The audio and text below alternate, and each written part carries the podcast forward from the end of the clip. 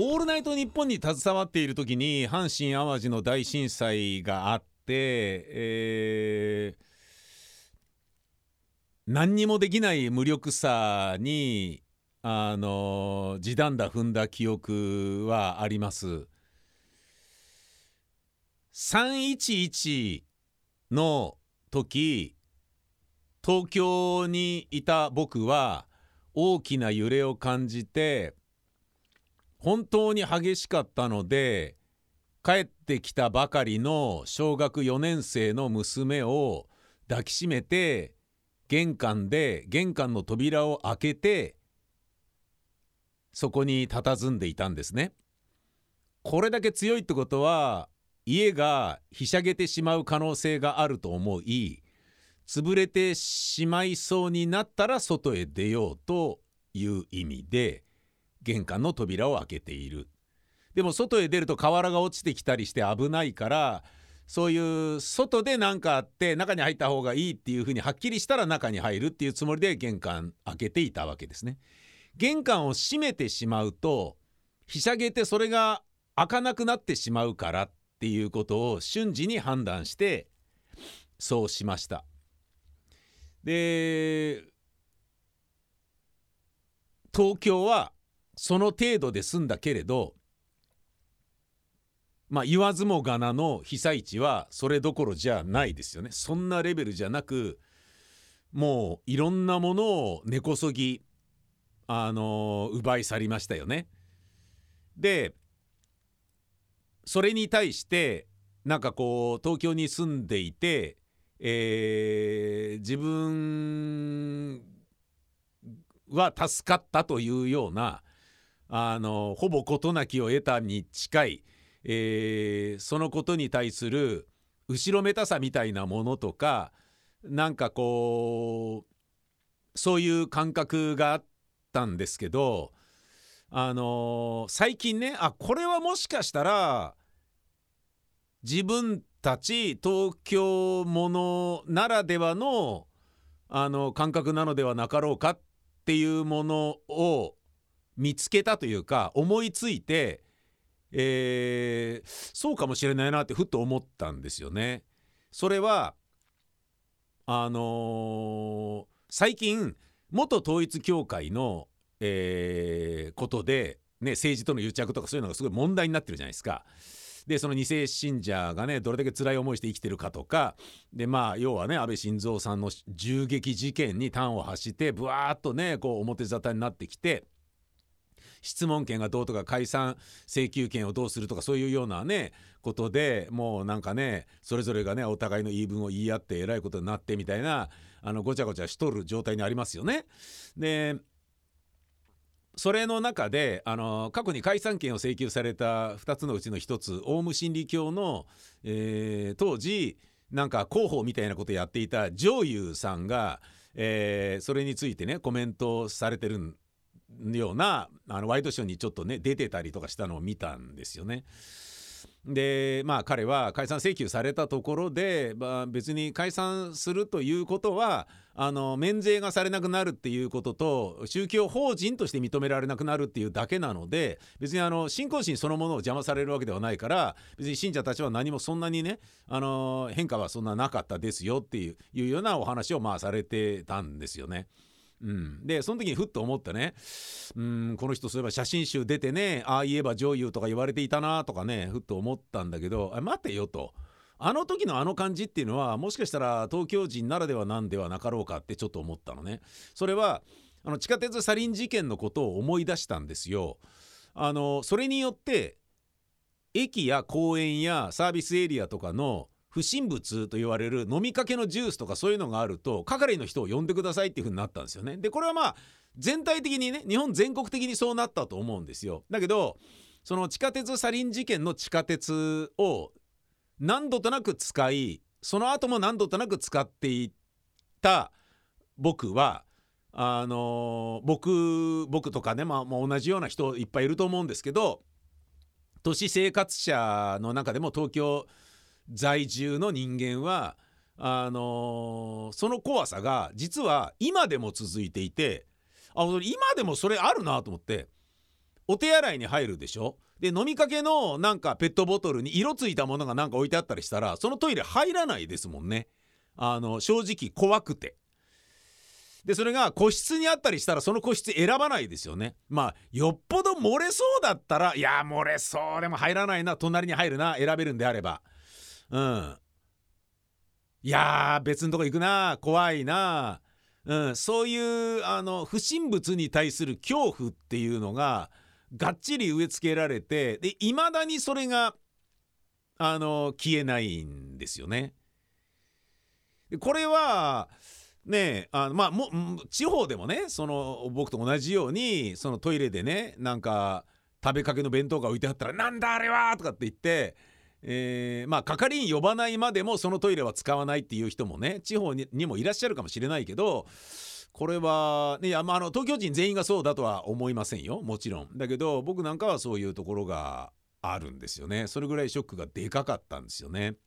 もう一つ世田谷区の一家殺人事件っていうのがあって犯人まだ見つかってないんだけどえー、僕が演劇の稽古で使っていたところのすぐ近くなんですよね。で音響さんお願いしていた音響スタッフのアトリエもそれの近くにあってつまりもう何度となくそこ通ってるんですよ。であそこの道のあそこじゃんっていうのがはっきり分かる場所なんですよね。そこにあの入って惨殺されて一家、ね、あの全員が殺されてしまったっていうことがあったじゃないですか。でそれがあるからその自分が家を開ける時の恐怖っていうのは常にあるんですよね。玄関の鍵を必ず僕は自分が外へ出かける時はダブルでかけるようにしてるんですよ。だけどうちの娘とか家人はなんでそんな2つも鍵かけんのよめんどくさい開ける時めんどくさいみたいな感じなんだけどもうなんだろうな男手としてねあの家族を守るっていうことで言うとそれ当たり前のこととしてやっぱ後で後悔したくないからさそれは絶対にというかしますよね。うん、で家族の何人かはあのちょっと出かけるからいいやっつって、えー、家ちょっと開けてねコンビニ行くとか、えー、なんか洗濯機の乾燥機をなんかねそのランドリーに行くとかいう時に鍵かけずに出かけたりするんですよ。でそういうことをやってるってことはそこ通りがかって見た人とかまあ斜めの方向からなんとなく外をぼーっと見ていた泥棒でもしようかなって思っている人がなんかいたとしてですよあそこいつも奥さん出かける時鍵かけてねえなって思うとそれだけでじゃあ入れば泥棒できちゃうんじゃねみたいななんかそういうよこしまな気持ちをね頭もたげさせるっていうことにつながるわけじゃないですか。まあそれがいいのか悪いのかは別にして。だけど僕が出かける時は必ずダブルで締めてくぜっていうのがあるとまあいつもあそこ出かける時全員がね鍵開けてるわけではないんだよなってあるとまあじゃああそこはねターゲットにするのやめるかっていう風にターゲット候補から外れるわけじゃないですか。なんかねあのー、病気になってからちゃんと治療するのでは遅いと思っていて未病の段階から防ごうとするっていう努力の方が大事なんじゃないかと思ってるんですよね。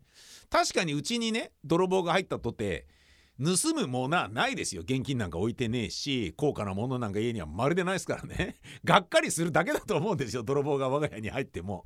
だけどそういうことじゃないじゃん。あのー、音やんがいない時に泥棒来てたんだよ。で警察呼んでこうなって何も盗まれてなかったよかったですねってことになったんだよって。なったとしてももうそれだけで気持ち悪いじゃないですか。怖くなると思うんですよ。そっからの人生はそれを怯えながら生きる人生に変わってしまうと思うんですよ。180度。それその被害の方が大きいと思うから入らせちゃダメだと僕なんか思うんですよね。でそれは特に世田谷区の一家殺人事件が怖くて怖くて仕方ないんですよね。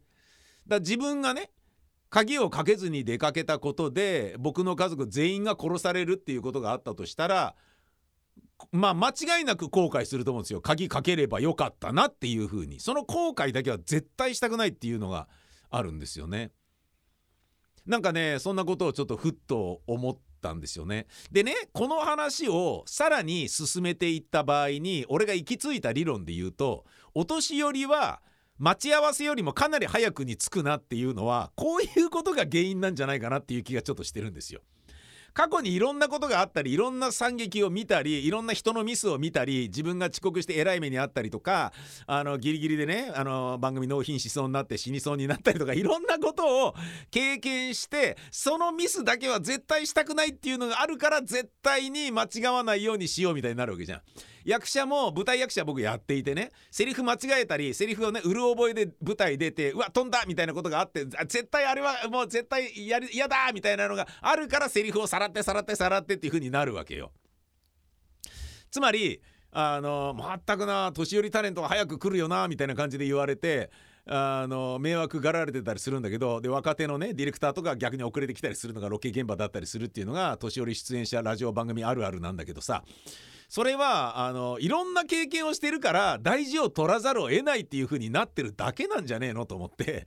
だからねなんか年寄りは本当に早く現場来るから困るなみたいなことはあのテレビマンラジオマンの方々ね思わないでいただいて、うん、まあ年取ってんだからしょうがないわと。いろんなミスしてきたからそういう風になっちゃったわけでしょ。しょうがねえなっていう風に、えー、なんとかね、えー、留飲を下げていただければという風に思います。お送りいたしましょう。宮川勝の松ぼっくり王国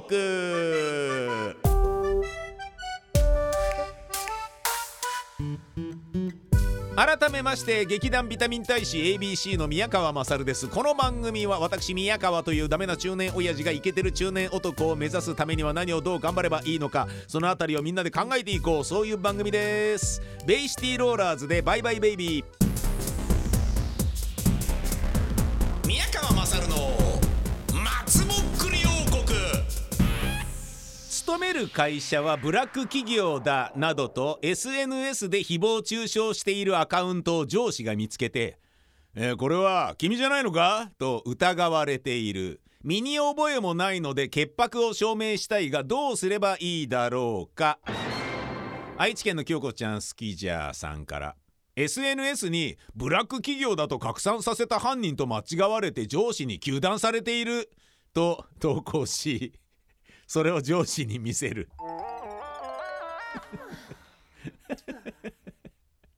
ブラック企業だと拡散させた犯人と見間違間違われて上司に糾弾されてます。と投稿しそれを上司に見せる。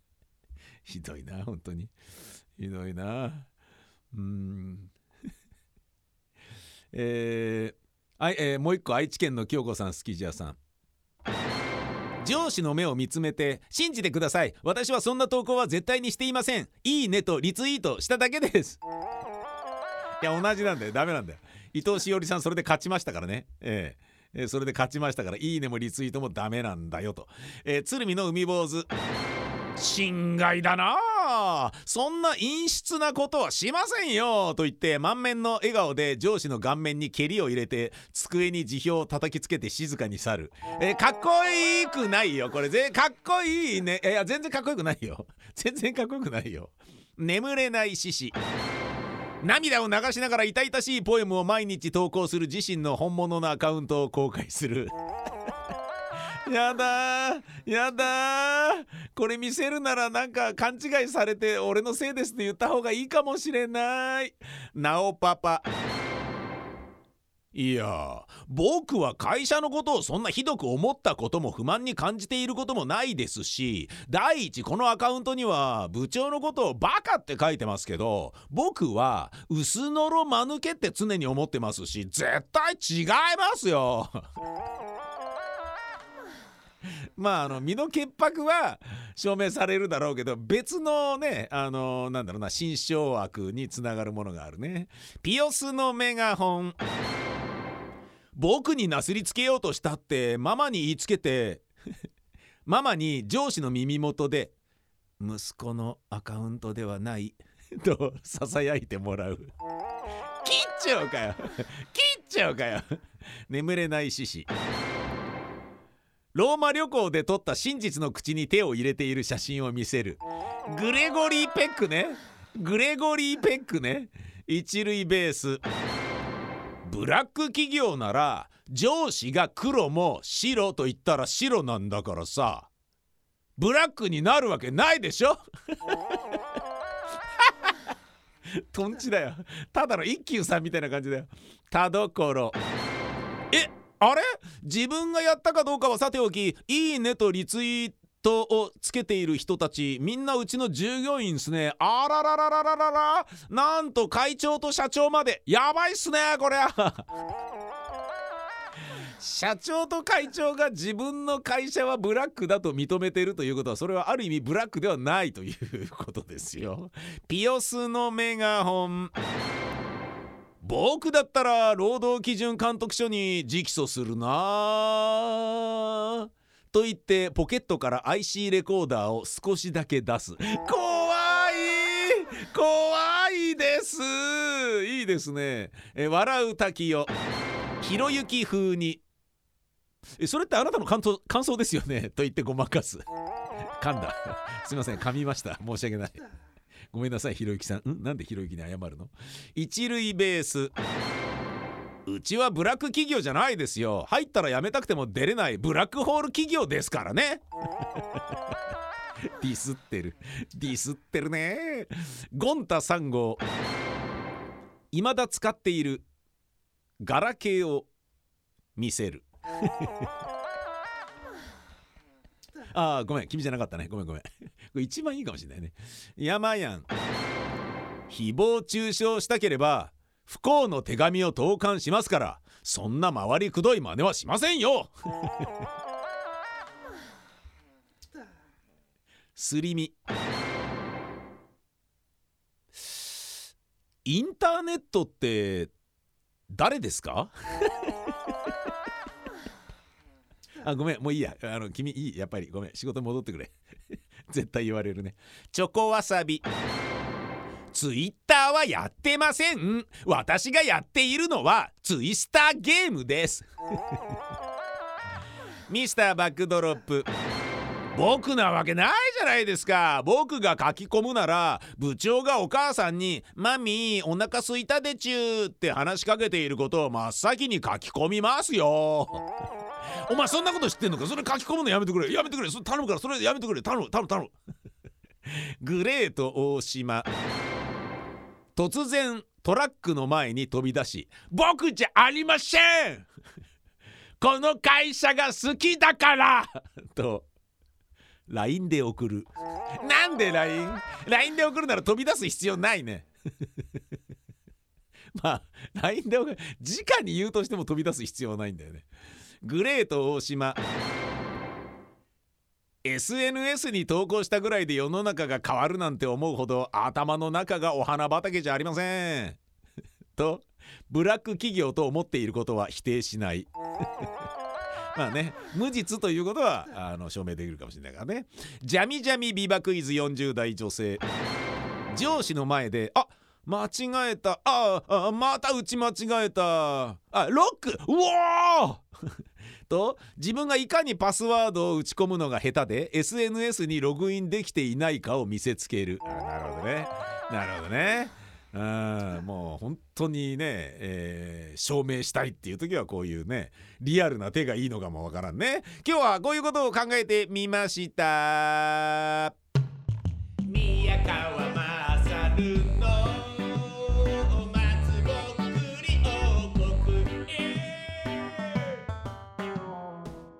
ラジオネームつーくんからのメールです。高知県に来たらカツオ食べてね。まさるちゃん。カツオショック起こすよ。今まで食べたカツオはカツオか？本場は違う。カツオはお魚です。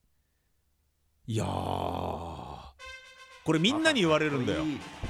高知に行こうと思ってるんだけど何かあるってこと言うとカツオ。カツオが何しろすごいよって言われる。すごいってどういうことなの？カツオがすごいってどういうことなんだろうなと思うよね。うんいや行ってみたいなと思いますね。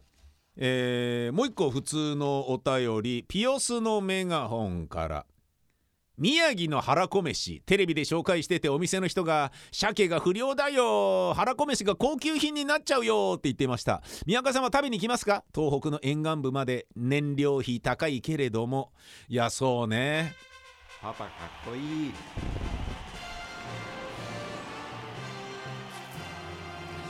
一回あのー TBC ラジオのね TBC 夏祭りに行った時に「いや沿岸部も来てください宮川さん。腹こ飯食ってくださいよ」って言われて渡りの人たちからね。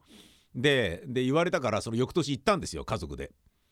で食ったらめちゃめちゃうまくていまだに言うもんね家族と「あれうまかったね」っつってまた行きたいなってね。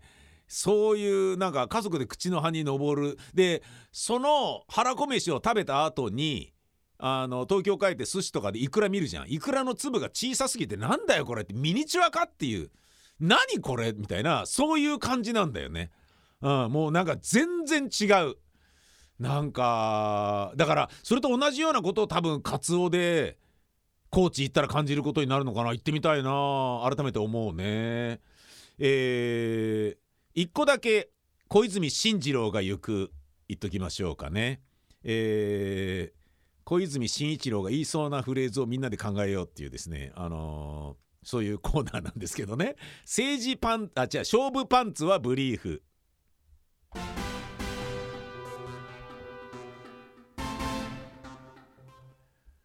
氷が溶けたらねもうそれは氷ではありません。水なんですよ。いや分かってるよ。分かってる。この人は田中さんを呼ぶ時にね吉田さんと呼んでも振り向きませんよ。なぜかと言いますとねその方はね吉田さんじゃなくて田中さんだからなんですよね。というのも考えてくれています。ミスターバックドロップ。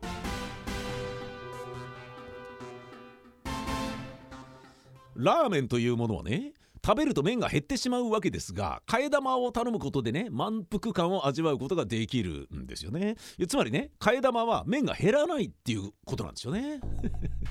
えどこがだよ。えどこがだよ。はい。えー、何でもかんでもメールを送ってください。そして小泉 S 次郎が行くのコーナーでも何でも送ってください。宛先は宮川アットマーク 1260.jp 宮川アットマーク 1260.jp どしどし待っています。ベイシティローラーズで2人だけのデート。